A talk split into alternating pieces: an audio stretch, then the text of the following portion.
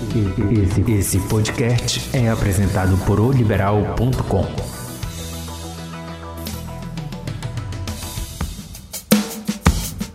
Olá, amigos do nosso oliberal.com. Mais uma vez o podcast está chegando para falarmos de Olimpíada e a Olimpíada que tem conquistado as madrugadas dos brasileiros. Muita gente acordando ou nem acordando direito, já acompanhando as emoções das Olimpíadas, virando a madrugada aí. Então, nosso segundo episódio, nesta quarta-feira, a gente está aqui no prédio do Jornal Liberal, nesse dia 28 de julho de 2021.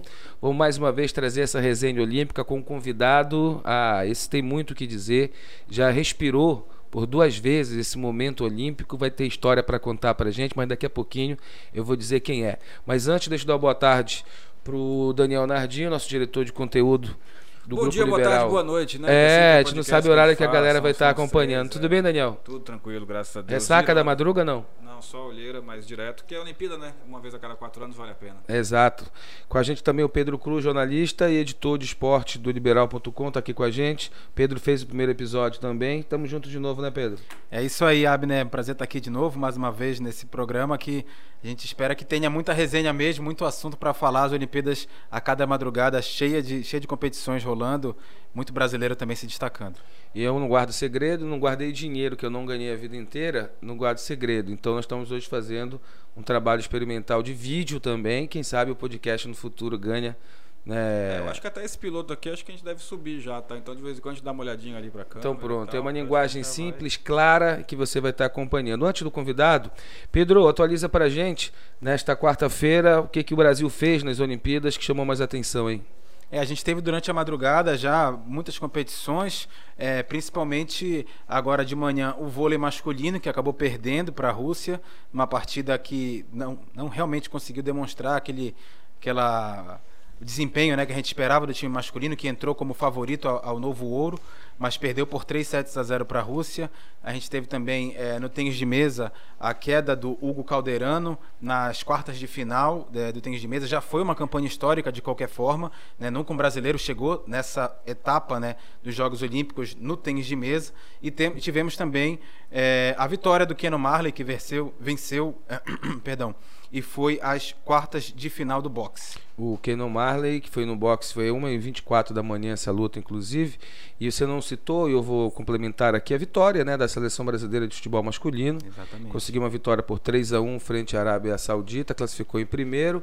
A Alemanha não conseguiu classificar e a Argentina foi embora. É mole? É, meu amigo, é Olimpíada. E o Brasil tá aí, mandando bem como no futebol feminino, que ontem né, nós tivemos a classificação do Brasil, só que em segundo lugar. A técnica, não brasileira, mas a sueca, né, que, que toma conta do Brasil, ela simplesmente botou um time lá, reserva do reserva, para ver se fugia dos Estados Unidos. Mas perguntar isso para ela, ela vai dizer que não. Que ela, que ela deu uma testada aí no grupo, na última partida, dar uma minutagem para quem ainda não tinha jogado. Mas olha, gente, um esporte muito importante que sempre traz medalha para o Brasil e nós já tivemos paraense ali, tanto lutando como treinando né, à beira lá do ringue.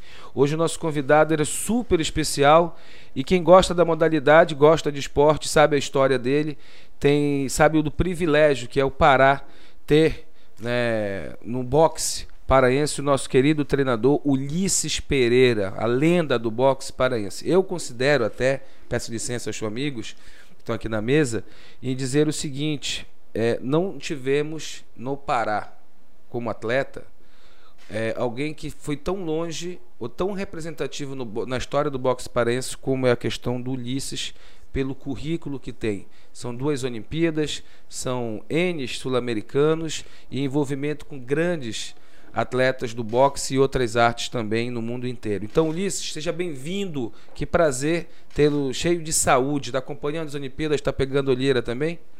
É, a gente tem que co- acompanhar e manter cedo, né? Que a academia abre cedo, a academia 5 horas e meia da manhã. Então nós temos que manter o nosso treinamento. Para mim sempre é um prazer estar aqui. Você, Abner, que é amigo e foi nosso aluno muito tempo, desde a antiga Academia São Paulo, né? Na Maria de Barros, isso tem mais de 20 anos atrás. Então, nós estamos aqui para falar do que é minha vida, é o que eu gosto, é o que me mudou, mudou minha vida, é o que, digamos, faz, faz eu me tornar cada vez mais feliz. Né? que é o meu boxe. A pergunta básica, né, Daniel, eh, Pedro, é aquela: é, a equipe brasileira que nos representa no boxe hoje nas Olimpíadas, você classifica como? Olha, hoje ela está hoje está igual com qualquer outra no mundo, né? Na minha época, quando eu assumi a seleção brasileira em 95, o Popó tinha 17 anos, completando 18. Nós fomos para os Jogos Pan-Americanos em Mar del Plata, na Argentina, e o Popó na época já saiu batendo em todo mundo, né? E foi medalha de prata. Perdeu para um cubano chamado Julio Gonzalez. De lá para cá, houve mudanças, mas a equipe olímpica hoje não. Eu posso até dizer, eles têm por obrigação de ganhar uma medalha. Por quê? Eles não param, eles têm um patrocínio, eles têm bom salário, eles têm uma equipe técnica, tanto de treinadores como fisiológica, a parte deles de preparação é fantástica. Eles rodam o mundo inteiro, participam das melhores preparações que tem, entendeu? Na Europa. E então eu, eu digo assim, eles têm por obrigação, tanto que, digamos, as últimas três Olimpíadas, né, o Brasil vem ganhando medalha. No Rio de Janeiro nós tivemos ouro com Robson Conceição. Aí logo atrás nós tivemos o Yamaguchi né, e a baianinha lá que ganhou. É, ano passado nós temos uma. Nós temos uma baiana que também está na, na, na Olimpíada agora, que ela foi campeã mundial no passado. Eu acredito que ela seja uma medalhista. Então, antes não. Antes a gente rezava por um sorteio, né? Até na minha época mesmo, sou consciente disso, porque a dificuldade era muito grande em termos de, de competições do nível igual. O que é um sorteio que você fala? O sorteio da Olimpíadas. A gente Ah, rezava, quem você vai enfrentar, né? é, a gente rezava para não cair direto com Cuba, com Cazaquistão, com uma bela Rússia, entendeu? A gente rezava para não cair de cara com eles, porque era complicado. Hoje não. Hoje tu vê o brasileiro bater no chinês, bater no Cazaquistão, bater no cubano, entendeu? Isso que é interessante. Então, Tu dessa- vê a evolução do boxe, né? Dessa equipe que tá aí, você aposta, você crava o quê? Um ouro, um prata, bronze ou. Olha, esse, o Kendo, né? Só mudando, ontem nós tivemos um judoca que perdeu também, perdeu de pompa um japonês.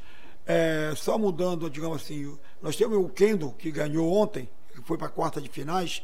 Existe uma situação bem interessante. O maior adversário dele durante todo esse, esse ciclo de quatro anos de preparação era um cubano, que já tinha ganho dele acho que duas ou três vezes. Só que o cubano subiu de categoria entendeu? Para Olimpíadas. Olha que legal. Então ele vai caminhar mais tranquilo, tanto que ele já está nas quartas de finais. Mais uma, mais uma luta, ele já é bronze, entendeu? Eu acho que hoje o Kendo para mim é o que mais tem qualidade assim. Então ele não tem mais adversário à altura, ou melhor, no Eu digo, peso eu digo para chegar uma ouro, entendeu? Para chegar uma ouro. Ele, tinha- ele tinha um rival, É. se o rival batia nele, tava assim, de repente. Só que o cara sobe de categoria, te deixa mais livre aí para É disputar porque, aquela pessoal, categoria. que Passa a ser favorito, né? Tu ganha três vezes do cara, tu já sabe como ganhar. A não ser que entre um golpe e perca por nocaute. Uhum. Então ele estava preocupado. Só que o cubano subiu. Entendeu? E Então é bem mais as- fácil. As, lutas aí, a gente sabe quais, quais são os dias? A gente pode puxar aqui. Cara, Você na realidade, na, não, na realidade tem um calendário e, e, como no boxing, no vôlei o cara joga num dia, joga dois depois. No futebol joga quatro dias depois. Na todas as Olimpíadas, o cara fazia um, um- um combate hoje e voltava quando? Não, na minha época, porque essa Olimpíada está diferenciada, né? até porque não foi todo mundo, a classificação era só quem estava ranqueado, então foi bem menos gente. Né? Na época que eu fui tipo Atlanta, para te ganhar uma medalha de bronze, tu tinha que ganhar três lutas para fazer um bronze. Digamos, o Daniel Bispo em, em 96, é, em- é, em Atlanta, ele ganhou de um cara, da- um atleta da Síria, ganhou de um francês e disputou bronze contra o alemão. Três lutas. Entendeu? Agora não, o Kendo já fez uma luta, né? Já já está na quarta de final. Entendeu? Então, digamos, queira ou não queira, está um pouco mais fácil para caminhar. É, o percurso está mais curto. Isso, mais curto. E o Lício estava falando justamente desses países aí durante os sorteios que vocês ficavam monitorando Bielorrússia, eh, Cazaquistão, né? Hoje, eh, fora ah, esse momento brasileiro do boxe, né? Quem que são os outros países aí que a gente tem que olhar, os atletas, né? Que podem fazer frente aos brasileiros? Quem Olha, que... é, cada país é engraçado, né? Cada país ele tem um perfil do atleta. Digamos, a Bulgária. A Bulgária não tem lutadores altos, pesado, mas eles têm a- as categorias pequenas deles são fortíssimas na Bulgária, entendeu? Já Porto Rico, Cuba, já é o contrário. Eles podem ser medalha de ouro do, do, do 48 ao super pesado, entendeu? Porque eles têm um outro formato de trabalho. O Cazaquistão, eles de 60 quilos para cima, eles dominam muito. Cazaquistão, Uzbequistão, entendeu? Rússia, Bielorrússia, entende? Então é muito relativo. O brasileiro está começando a ficar dentro de um padrão também. Digamos assim, o Brasil pode não ter as categorias de super pesado, porque não é tradição no brasileiro nós temos lutadores super pesado ou meio pesado, entendeu? Eu, eu Ulisses, vou puxar um pouquinho seu microfone pra cá, pra perto, mas até pra não dar tapa, porque um tapa teu acho que destrói todo o equipamento. é verdade que o Ulisses é. Eu vejo uns vídeos do Ulisses no Instagram, não de- golpeando, mas só na manopla. pancada- quiser as quebrar, pancadas que ele. Não, segura mas eu lá. tenho, tenho a noção de distância. Não, tudo bem. Não vai ter tapa Ulisses, qual né? foi o último paraense em uma Olimpíada e por que não temos um tomador de açaí lá em Tóquio? Olha, o que, o que ocorre é o seguinte. Nós tivemos um atleta chamado Mike Carvalho, né? Ele teve em três Olimpíadas, entendeu? Não teve felicidade de ganhar nenhuma luta e sempre perdeu na primeira. Nós temos um outro atleta que foi o Julião Neto. Ele chegou a ganhar, acho que uma ou duas lutas também, entendeu? Nós tivemos o Glaucélio Abreu, foi um atleta que também foi criado por mim. O Julião Neto não, o Julião Neto é do Jura, da Rock Balboa, né? Já o Mike Carvalho e o Glaucélio Abreu foram, foram criados, foram crias minhas, entendeu? E o Jura também teve com a equipe olímpica por muito tempo, entende? E o que ocorre?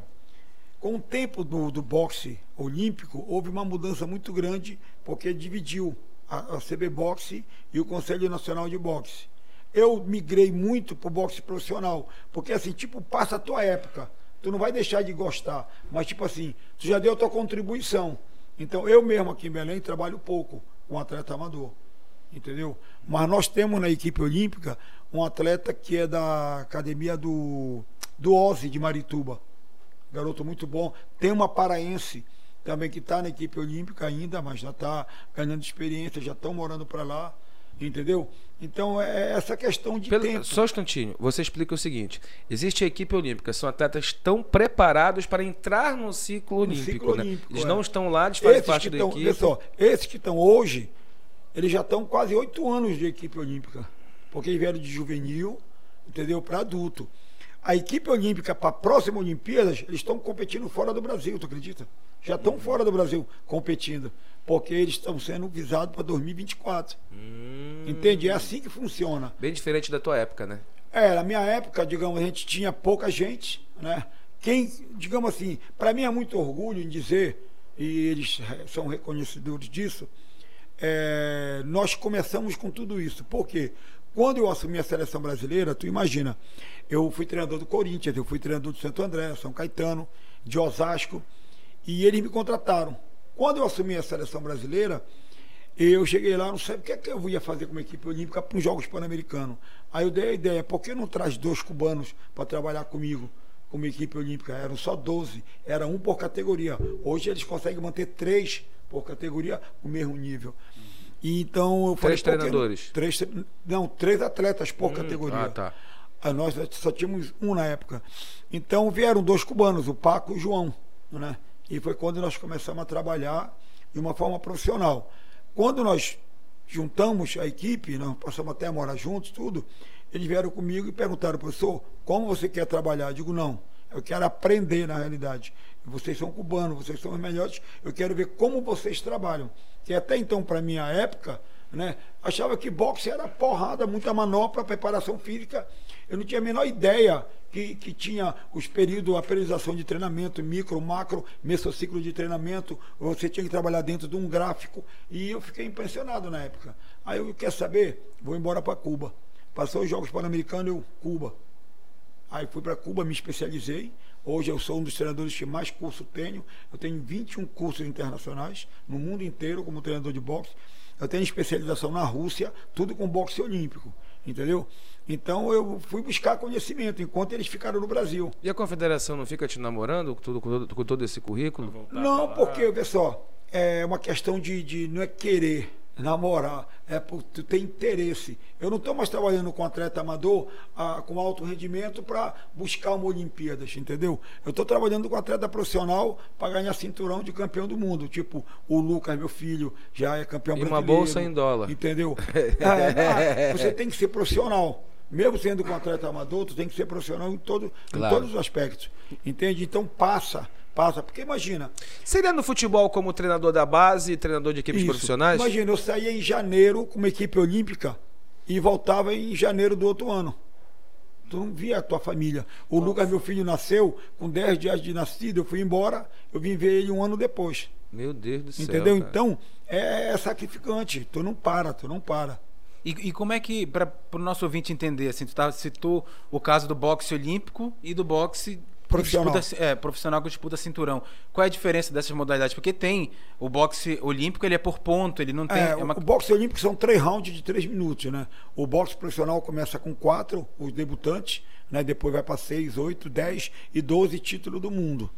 No Olímpico ainda se usa o capacete? Usa. Volt... Não, agora tiraram, só o feminino. Feminino usa, o Porque no skate, não. interessante, né? Atleta menor de Menor idade, de idade. é obrigado a usar o É. capacete. O masculino, idade é- o masculino usa sem, sem, sem protetor de cabeça, né? Cara, Mas essa foi a, essa primeira Olimpíada, né? Que eles tiraram do masculino também. É, também. de isso, cabeça. é. Sabe o que me chamou muita atenção na fala do Ulisses, além dessa aula toda que ele deu pra gente? É que o- saber hoje que o boxe ele vive um outro momento, dando condições de trabalho, de treinamento, de intercâmbio, igualando com o mundo inteiro e o mundo podendo inteiro, chegar né? grande numa competição. Isso para mim né? é um orgulho, porque, assim, quando eu voltei de Cuba e tudo mais, e sempre estava em Cuba fazendo curso, nós abrimos a seleção brasileira para qualquer treinador no Brasil estagiar com a gente. Entendeu? Então, o Brasil inteiro foi para Santo André estagiar. Isso expandiu o conhecimento. Então, tem treinador bons no Rio, que não tinha. Rio de Janeiro não tinha boxe. Tem treinador em Manaus, tem treinador em Santa Catarina. Antigamente, tu lembra disso? O boxe brasileiro, Pará, Bahia e São Paulo. Lembra? As finais, Pará, Bahia e São Paulo. Hoje é o contrário. Antes era, era, era São Paulo e Bahia. Aí o É. Pará veio e quebrou esse- essa história aí, muito por sua culpa também, né? Claro, porque. Não, acho que o Pará sempre, sempre teve, sempre teve, na época do Biratanima, que foi meu primeiro professor, há mais de 33 anos atrás, né? O Biratã chegou a fazer, eu lembro, nós tivemos campeão, um rapaz chamado Agulha, que hoje é carpinteiro, nós tivemos o Nelson dos Anjos, que foi campeão brasileiro. O Pará sempre teve, não é porque é época Ulisses Pereira ou Alves. Mas, o Pará mas sempre teve bons você rompeu fronteiras, porque você chegou nas Olimpíadas, chegou como técnico da seleção É brasileira. o que eu penso assim, é, é, digamos assim. Alguém construiu Nós abrimos alicerce, para né? todo mundo. É. Tipo hoje. Hoje eu estava dando um treino, eu chamei cinco ou seis treinadores que eu sei que tem qualidade, porque eu ia passar algo diferente. Então eu queria que eles levassem para a academia deles. Aí veio o treinador de Pichuna, veio o treinador de Paraupebas, veio, veio o treinador de todos os lugares aqui para poder pegar uma metodologia de treinamento que eu apliquei hoje. Bora, bora, bora para a Olimpíada, a Olimpíada? Vó- Bora para Eu ia Tóquio. Antes de chegar em Tóquio, só retornando, você fez duas Olimpíadas então, né? Eu tive em duas Olimpíadas, três jogos pan-americanos, três jogos sul-americanos e um campeonato mundial na Essas duas Irlanda. quais foram mesmo? Foi Atlanta e Sydney 2000. 96 e 2000. Isso. A gente pegou, pegou a medalha nesse período, né? Teve Não, não pegamos. Tivemos, batemos na porta, tipo quarta de finais. Chegou perto então. Chegamos perto. Aí, Aquilo que eu falei, né? Não, não Quando- tinha aquela estrutura que hoje que o hoje boxe tem, tem. as competições internacionais que hoje a equipe tem, tipo, o Daniel Bispo ganhou de um, de um atleta da Síria, ganhou de um francês. Quando ele foi lutar com o alemão, eu puxei o histórico do alemão. O alemão ex-campeão mundial juvenil, o alemão tinha, digamos, 200 e poucas lutas, o atleta brasileiro ia fazer 60. Aí eu digo, ixi. Aí eu mesmo fui consciente, não falei pro meu atleta, mas pensei, cheguei no último degrau já. Dali eu não passo, não deu outra. Olha, vai lá. E o Abel vai, o Pedro vai Acho que vai lá e dá teu já jeito. Da, da Olimpíada, mas a gente tem visto isso, né? O quanto que a gente que não é atleta não percebe, mas é, é- é um ápice mesmo da carreira, né? Você viver esse momento. De claro, claro. Que, que você lembra assim de mais que mais marcou ali em 96, 2000? Olha, em 96, para mim, uma coisa que marcou muito foi o, o Cassius Clay, né? Poderia ser do boxe. Ele com o mal de passo dele tentando acender a, a tocha e o vento muito forte. Eu tava lá, chega, chega, arrepia na lembrança, aquilo de que vai queimar a mão dele. Que ele levantando, né? E a mão dele tremendo e o vento jogava, chama para cá, né? Mas graças a Deus não, não chegou a acontecer. Então, para mim foi um momento muito legal, entendeu? E um outro momento gostoso foi eu bater nos caras. Ganhamos a primeira luta, ganhamos a segunda, eu dormi. Porra, amanhã eu posso ser uma medalha de bronze. E isso é legal, entendeu? Porque tu abandona tudo, abandona a família, abandona tudo por uma Olimpíada. São quatro anos, mano. E depois, à noite, no outro dia, eu tinha perdido. E assistir assim com a televisão, dá um. Não, não, é, é legal. Ontem, ontem eu tava vendo o brasileiro lutando, né? E a gente vê, tipo assim, a, a- o quanto ele evoluiu e saber que tu foi a porta para aquela evolução. Entendeu? Então- Porque por intermédio nosso, muitos treinadores foram para lá, se est- estagiaram e hoje estão à frente da seleção brasileira. Como o Kelvin falou isso, né? Com a medalha de, de prata dele, ele comentou que aquela medalha era. Que todo skatista brasileiro tinha um pedacinho daquela medalha. Ah, é verdade. O, ma- o maior treinador da equipe olímpica hoje é o Cláudio Aires, que é o meu super pesado na época de, de 96 a 2000. Que era teu atleta, né? Era meu atleta, hoje é o treinador da seleção. Pedro Cruz.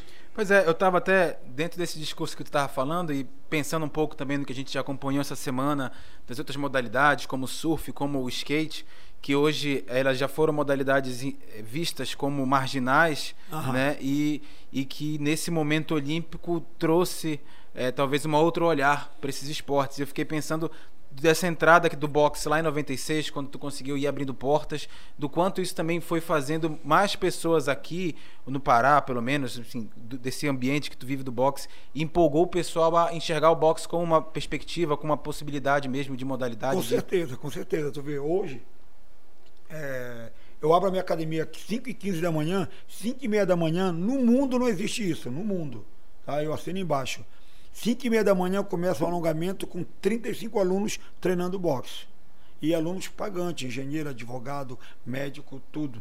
Entendeu? Então, para mim, essa mudança foi muito grande. Mas ele sabe, né, nosso amigo sabe o quanto foi difícil mudar. Entendeu? Para que as pessoas peleja, tirassem mano. aquela ideia, digamos, antes. Aí ele é lutador de boxe, as pessoas se escondiam. Hoje, o pessoal sai da academia com a luva no ombro, bandagem, entra no carro dele, vão dirigindo e esquece até de tirar a atadura. Nessa época áurea, tu, tu técnico da, da seleção brasileira, é, tinha um reconhecimento local, Ulisses? No Pará, aqui, ó, pô, Ulisses é nosso, Ulisses está lá, Eu Ulisses tive, tá eu bem, né? tive, eu tive na época, né? É, em virtude da seleção brasileira, eu fui o primeiro agraciado pela Secretaria de Esporte. Né? Na época, o secretário era o doutor Amaro Clautal e eu tinha um contrato para assinar para ir embora para Osasco, entendeu? E o Amaro Clautal falou: não, tu não vai, tu não vai embora de Belém, não, tu vai ficar aqui. E mandou eu rasgar o contrato e eu fui o primeiro agraciado da CEL para ficar em Belém. Entendeu? bacana. A Cel já fez isso com o árbitro também, né?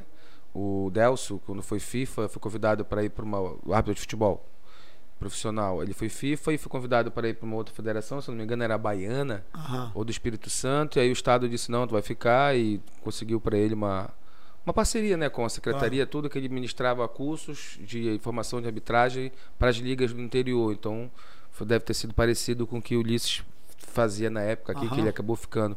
Agora, Ulisses, uma pergunta que não quer calar. O brasileiro, eu, por exemplo, sou do esporte, nunca tinha assistido uma prova de skate. Não sabia como se dava uma prova de skate. Aí tive conhecimento uma madrugada toda. E é bacana, né? E é Show. bacana, é, bacana, muito doido. show. É muito doido. Então não é legal quando o árbitro é tendencioso e dá. e- e- é, não, as falas, os nomes, eu, eu abro mão de saber. Mas como se dá a prova, como é que dá a pontuação, eu acho interessante. Aí o surf é a mesma coisa. As manobras mais difíceis. É, o surf é a mesma coisa. Cara, eu morria e não ia entender nunca como é uma bateria de Surf, surf, é. como é que a coisa funciona.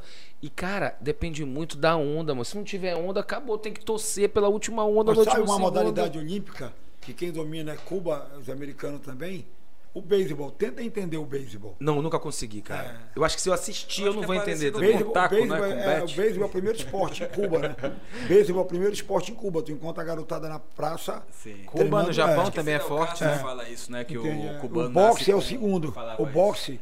Lá em Cuba é o segundo. Vôlei é o terceiro, talvez? É, mais ou menos. Vôlei Cara, atletismo. Passou um tempo a, a- a frase do Fidel Castro, que é, que é de que o cubano nasce com um taco de beisebol. taco de beisebol. Com uma luva de beisebol e uma luva de boxe na outra É, mão. De um lado uma luva, um taco de beisebol, do outro lado a luva de boxe. Cara, eu vi o badminton, por exemplo. Que esporte maluco, Show. né, cara? Tu ali, com- não, com, com aquela penazinha, né? Aquela Ah, peteca. peteca, né? Tu batendo com a raquete. O cara tem que ter um preparo físico ali, mano. Que é... Mas eu queria te perguntar o seguinte. Então, esses dois esportes, o, o skate e o, surf, vieram como novidade nessas Olimpíadas e bombando aí. E os brasileiros, pô, cabeçando. Tu achas que o MMA, cara, ele Pegou. pode ser é, um, Eu- de eu repente, acho- futuramente um Já me esporte? fizeram essa pergunta, né? E eu acho muito difícil. Até porque o MMA não tem regras e regulamentos com critérios tão definidos. Tá entendendo?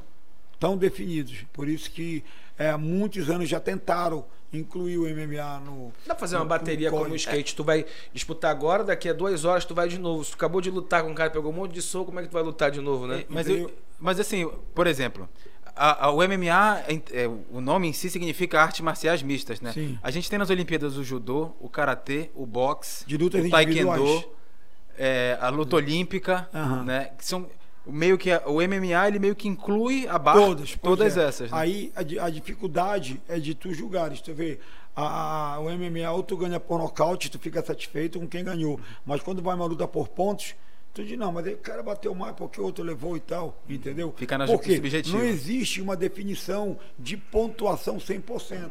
Porque, digamos assim, tu me dá 10 chutes, aí tu vai, pega no meu braço e me dá um armlock e ganha.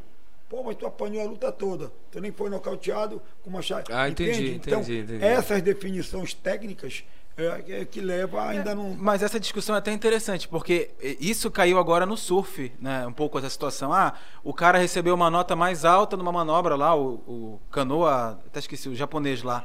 Uma manobra que ele fez, que foi uma nota mais alta do que a do Gabriel Medina, que teria sido melhor. é que o e aí Gabriel ficou no ar da subjetividade. A crítica foi essa, né? A nota, quando um, um- às vezes um esporte por nota, por jurado, tem esse ar de subjetividade que tu fica meio, tá, e qual foi o critério? Mas, É, mas que não explicar, pode uma surf- nota de um árbitro 7,5 e o outro 9,8, pô, também, né? Ó, o que acontece no surf? Exato. Tu faz uma manobra na tua trajetória com a onda, tu faz uma manobra. Aí tu chega a atingir 1.9, digamos. Aí o teu concorrente vem, ele faz uma de 1.9 e uma e mais uma. Aí ele faz duas manobras de mais difíceis que a uma única que tu fez. Aí é onde ele consegue te ultrapassar. É a mesma coisa do skate, não é diferente. E a pontuação do boxe, cara? É pontos claro. É pontos claro. Aí digamos, teve assim, não. na papeleta tu bota no máximo 20 e no mínimo 19, entendeu?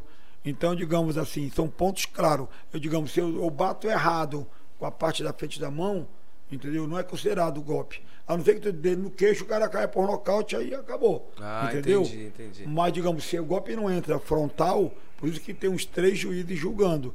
Entendeu? Aí é é decidido. Hoje usam os a, critérios. a televisão Tem pra tirar dúvida? É, tipo, Tem, VAR? tem, Tem? tem, tem, Aí o que acontece? É, critérios são ataque, defesa e eficiência. Você viu que um dos critérios do skate é estilo.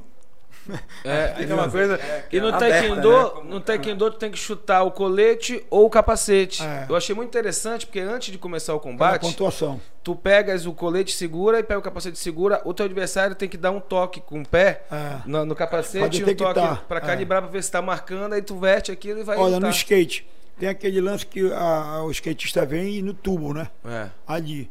No momento que ele sai dali, já é um- uma situação difícil. Se ele faz uma outra situação seguida, aí ele pontou duas vezes ali. Deixa eu te perguntar, enquanto técnico ali, aí vocês convivem, né? Em concentração, você Uhum. fica. Acaba sendo quase que um paizão, conselheiro, amigo, treinador, Ah. tudo um pouco.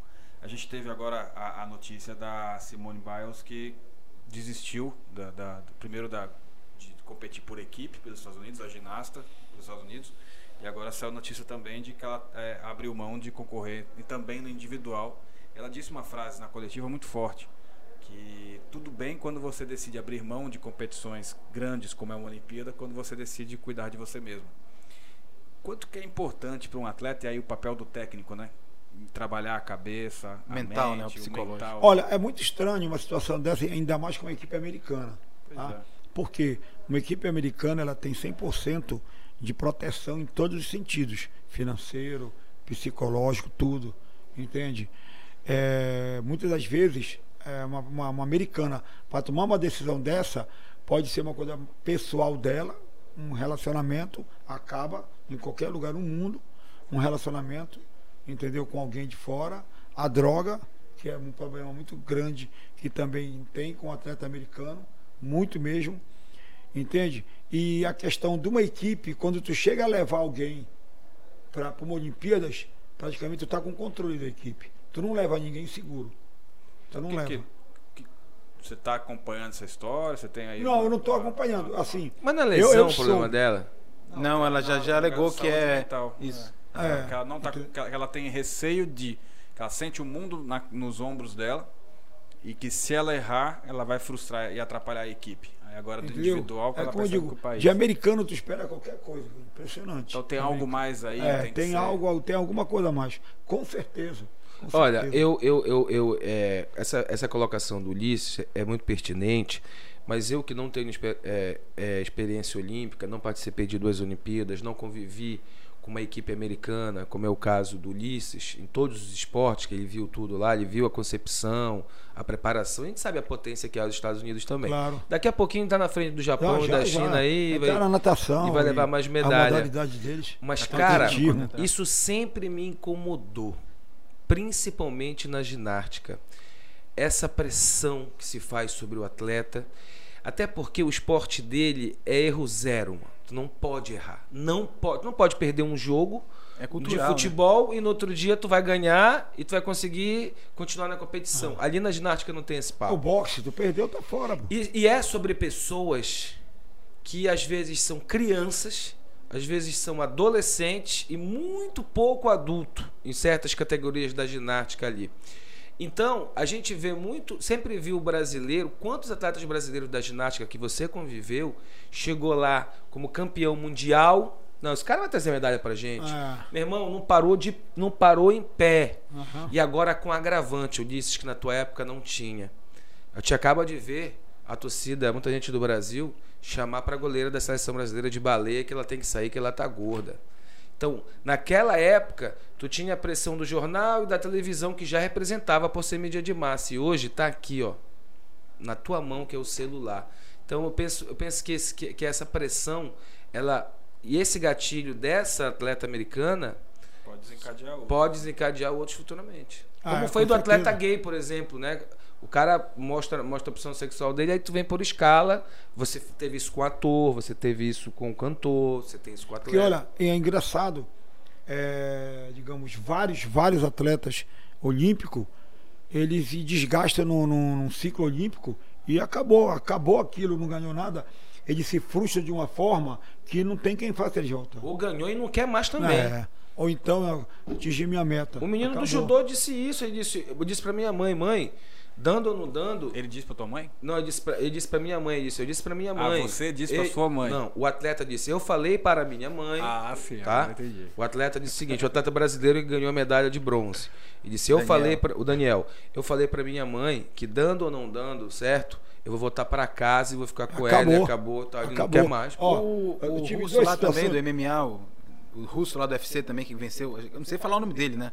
Que foi campeão do, do- cinturão do MMA. Ah, mas que ele foi porque morreu o pai dele. Ah, né, mas ele tal. também foi campeão Aí- e largou tudo. Mas ele. Não, largou tudo não, ele tá indo como treinador agora. Não, largou tudo dizendo, não vou mais competir. competição, mas É. porque ficou milionário, né? Ganhou do, do, do maluco lá, do. Como é o. Meio- não, não, o McGregor Do não. McGregor, aí ganhou do McGregor e ficou milionário. Essa bolsa mais. fraca? É. Mas o que acontece, na realidade, um ciclo olímpico, se tu não tem cabeça para aceitar uma boa vitória ou uma derrota, tu te acaba. Eu tava com o Flávio Canto quando a última competição dele, o Winnipeg no Canadá, eu tava com ele. Simplesmente o Flá- Flávio Canto, ele tava cuidando, terminava a luta, ele ia para a sala de fisioterapia e era gelo em 4, 5, 6 lesões de articulação diferente no corpo dele, pô. Tu tem ideia o que é isso? É, é- é interessante, isso vai muito até no discurso da Daniela Hipólito ontem, depois dessa situação, da primeira situação da Simone Biles, que ela decidiu abandonar o- a prova por equipes. E aí o pessoal fala, ah, será que não é lesão? Será que não é alguma dorzinha? Aí ela falou assim, cara, todo atleta de alto rendimento, de alto nível, todo atleta olímpico, eu posso afirmar que 100% deles tra- é, trabalham com dor. Tem Claro, alguma dor o não tempo tem inteiro. como, não O tem atleta, como. o atleta, o atleta, o atleta de alto rendimento, ele vai, é, a saúde dele é sentido é, porque É o cara trabalha. né? o Nós, cara- temos uma, nós temos uma linguagem certa. O alto rendimento não é saudável. Só para acabar, é. É, só para colocar uma situação, eu estava assistindo ontem o Galvão Bueno, tava com a Daiane dos Santos. Ela comentando, eu nota 10 para Daiane, porque ela não tá naquele, naque- naquela parada que o Galvão faz do futebol, né? Onde o Casagrande tem que concordar com o Galvão, o, o Júnior tem que. Quem concorda com o Galvão a vida toda fica na Globo mais uns 100 anos. Agora o Galvão também é um monstro, maravilhoso, não tô criticando isso, mas é, é um perfil. A realidade. E a Daiane disse ontem, não, Galvão, não é isso. E deu uma aula pro Galvão. Aí eu já bati palma pra Daiane. Mas eu quero dizer o E o seguinte. Galvão tá aceitando, né? Então ele aceita. Mas nesse caso não tem como, tá ao vivo, a câmera na cara dele. Ele pode, ele pode, Pode depois no não. intervalo reclamar. Mas tá ao vivo. Tava ao vivaço, tava aberta a câmera. Não era aquela de bastidor que você tá mostrando a imagem e tá falando aqui dentro do estúdio. Mas eu quero dizer o seguinte: a Daiane revelou, junto com o rapaz lá, o, o Hipólito lá, que você colocou, Diego. Diego, que na corrida. Porque fecharam. Foi hoje isso. Foi hoje. Na- eh, fecharam no pé da- do atleta que ia correr para saltar naquela, naquele cavalo lá, né? Aham. E o pé do, do, do- do atleta, os a ponta dos dedos, totalmente danificadas. Foi que ele falou o seguinte: o, o, o, o- Hipólito lá, ele falou, cara, na corrida você usa essa ponta do pé, por isso que alguns atletas preferem fazer com sapatilha. E diz que vai comendo a ponta do pé do cara e o cara vai ficando com essa dor mesmo e vai levando Porque e vai aquela levando. parte de corrida é áspera para te dar estabilidade. Para no momento algum tu escorregar. E cada aparelho, tu tem que proteger uma parte do corpo que vai ter mais acesso Olha, ao a aparelho. Daniele- Já pensou isso? A Daniele, eu tive com ela em Curitiba, né? Eu treinei a equipe do, da chutebox muito tempo. Quando o Vanderlei Silva lutava no Pride, eu que treinava o boxe do Vanderlei, do Shogun. A Chris Borg treinou comigo muito tempo. E a Daniela, ela namorava com um atleta de MMA lá. E quando era no final da tarde, ela saía do treino dela, passava lá para pegar o namorado dela. E a gente conversava muito. Como nós tivemos juntos em algumas competições, até entrega de premiação nós tivemos juntos, né? Ela me falava, professor, não está dando mais, eu tenho muita lesão. Eu digo, eu também tenho, meus ombros são tudo arrebentados de porrada. Tu entendeu? ainda ganha medalha, o treinador não tem nem direito E- a ganhar medalha. Não, Não, na época já com o Vanderlei já era diferente, já, já se ganhava dinheiro. medalha, eu tô Ah, falando não, em relação à Olimpíada. Eles, não, ela, ela a, a baixinha, ela estava muito bem financeiramente. Ela tinha medalha, ela tinha muito patrocínio em Curitiba, ela tinha muita coisa já. Cara, eu não posso te deixar ir embora sem responder uma coisa que é uma curiosidade mundial. Como é a Vila Olímpica, cara? Aí o show. Pode beijar É um na show. boca? É o show. Pode o quê? Beijar na boca? Claro, pô. Quando acaba, meu amigo precisa ver quando começa a acabar, as equipes começam a ficar de, de folga. Então conta três histórias pra Despedir. gente pra gente ir embora, vai. Não, não posso, porque nós estamos ao vivo. Não, mas três histórias Já assim prescreveu, legais. 96 já prescreveu. Quando diz, não, quando desligar eu conto. Não, três histórias assim interessantes, legais, como é que é a vida olímpica, a, a Vila digo, Olímpica. eu vou falar como eu, como treinador. Né? Eu como treinador. Eu tive num, num- na, na- Austrália e eu fui num, num bar irlandês na Austrália. Era um bar, digamos, de 5 por 5 com uma banda tocando um rock que tu não conseguia escutar o que o cara falava aqui. Aí quem ia perdendo ia pra lá e tu via, era nego se jogando, e o pessoal carregando, jogando pra cima, entendeu? Quem já perdeu. quem? Imagina, tu, pa- com tu nomes, passa nomes. quatro anos. Tu passa quatro anos. Pereira.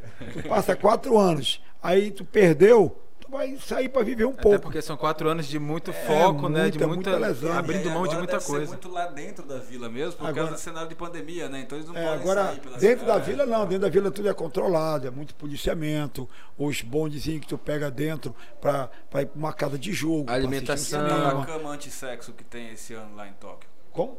Tem uma cama é, antissexo. Uma cama que Como tem, que isso? é um pouco mais frágil, que é pro atleta dormir sozinho, que se for duas pessoas ela afunda.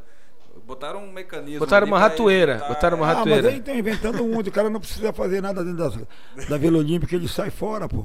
Todo mundo sai, Tu, tu tem o, o Comitê Olímpico Brasileiro, ele tem um espaço só pro boxe pra faz- pra treinar antes das lutas? Não, é, acontece assim. A Vila Olímpica, né? A Vila Olímpica, é, digamos assim, tem o teu horário, tua data e a tua cor. O Brasil tem uma cor que é a parte Brasil, na época, na minha época estava Brasil, Espanha, a Argentina não estava. Tava alguns países assim por ordem alfabética, ficava num determinado prédio, entendeu?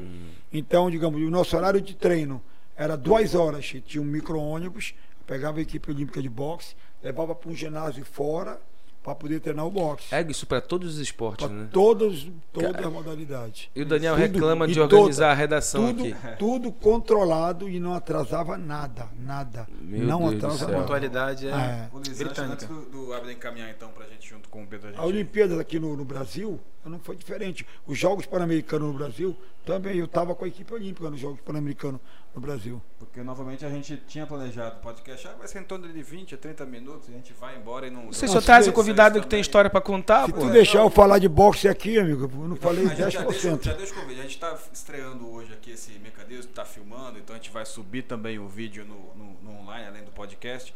Mas que a gente vai fazer muito em breve esse formato de videocast. Bater um papo assim descontraído, sobe pra internet, participação internauta. Aí nesse, Aí nesse, nesse podcast, você vai contar essas Ó, coisas que vai contar Popó, fora do ar. tem um- alguém, Saudita. alguém perguntou, alguém perguntou no Instagram do Popó se ele foi para Olimpíadas ou não. Aí eu respondi, me dei o direito de responder, né, no Instagram dele. E mas se tu fosse para Olimpíadas, teria ganho uma medalha olímpica? Aí eu respondi, poderia ter ganho, mas não saberia se ele ia ter o dinheiro que ele tem hoje. Entendeu?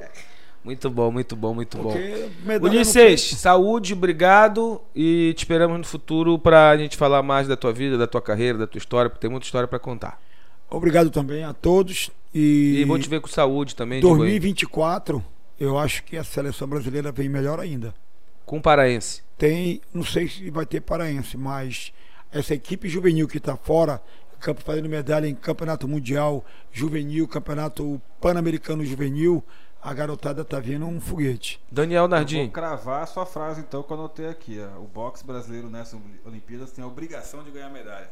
É, Com assim certeza, com certeza. Preparação não faltou nada, nada.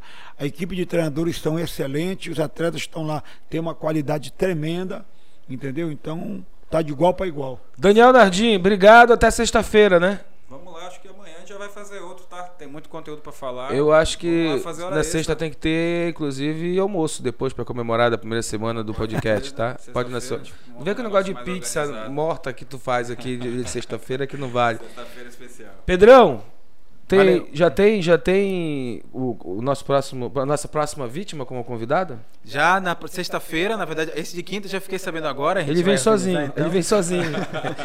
Na, na sexta-feira a gente vai trazer aqui o Merci Nunes para falar do futebol feminino, abordar essa questão também. A SMAC vive uma grande fase, mas a gente vai tentar abordar o momento olímpico brasileiro, o futebol feminino. Quando eu falo em futebol, arrepia até o, o- ao contrário o, o Ulisses. Quantas vezes o Ulisses foi pedir um patrocínio, deram tudo pro futebol e não deram pro Pô, boxe. mas é apaixonado por jogador de futebol. né? Eu?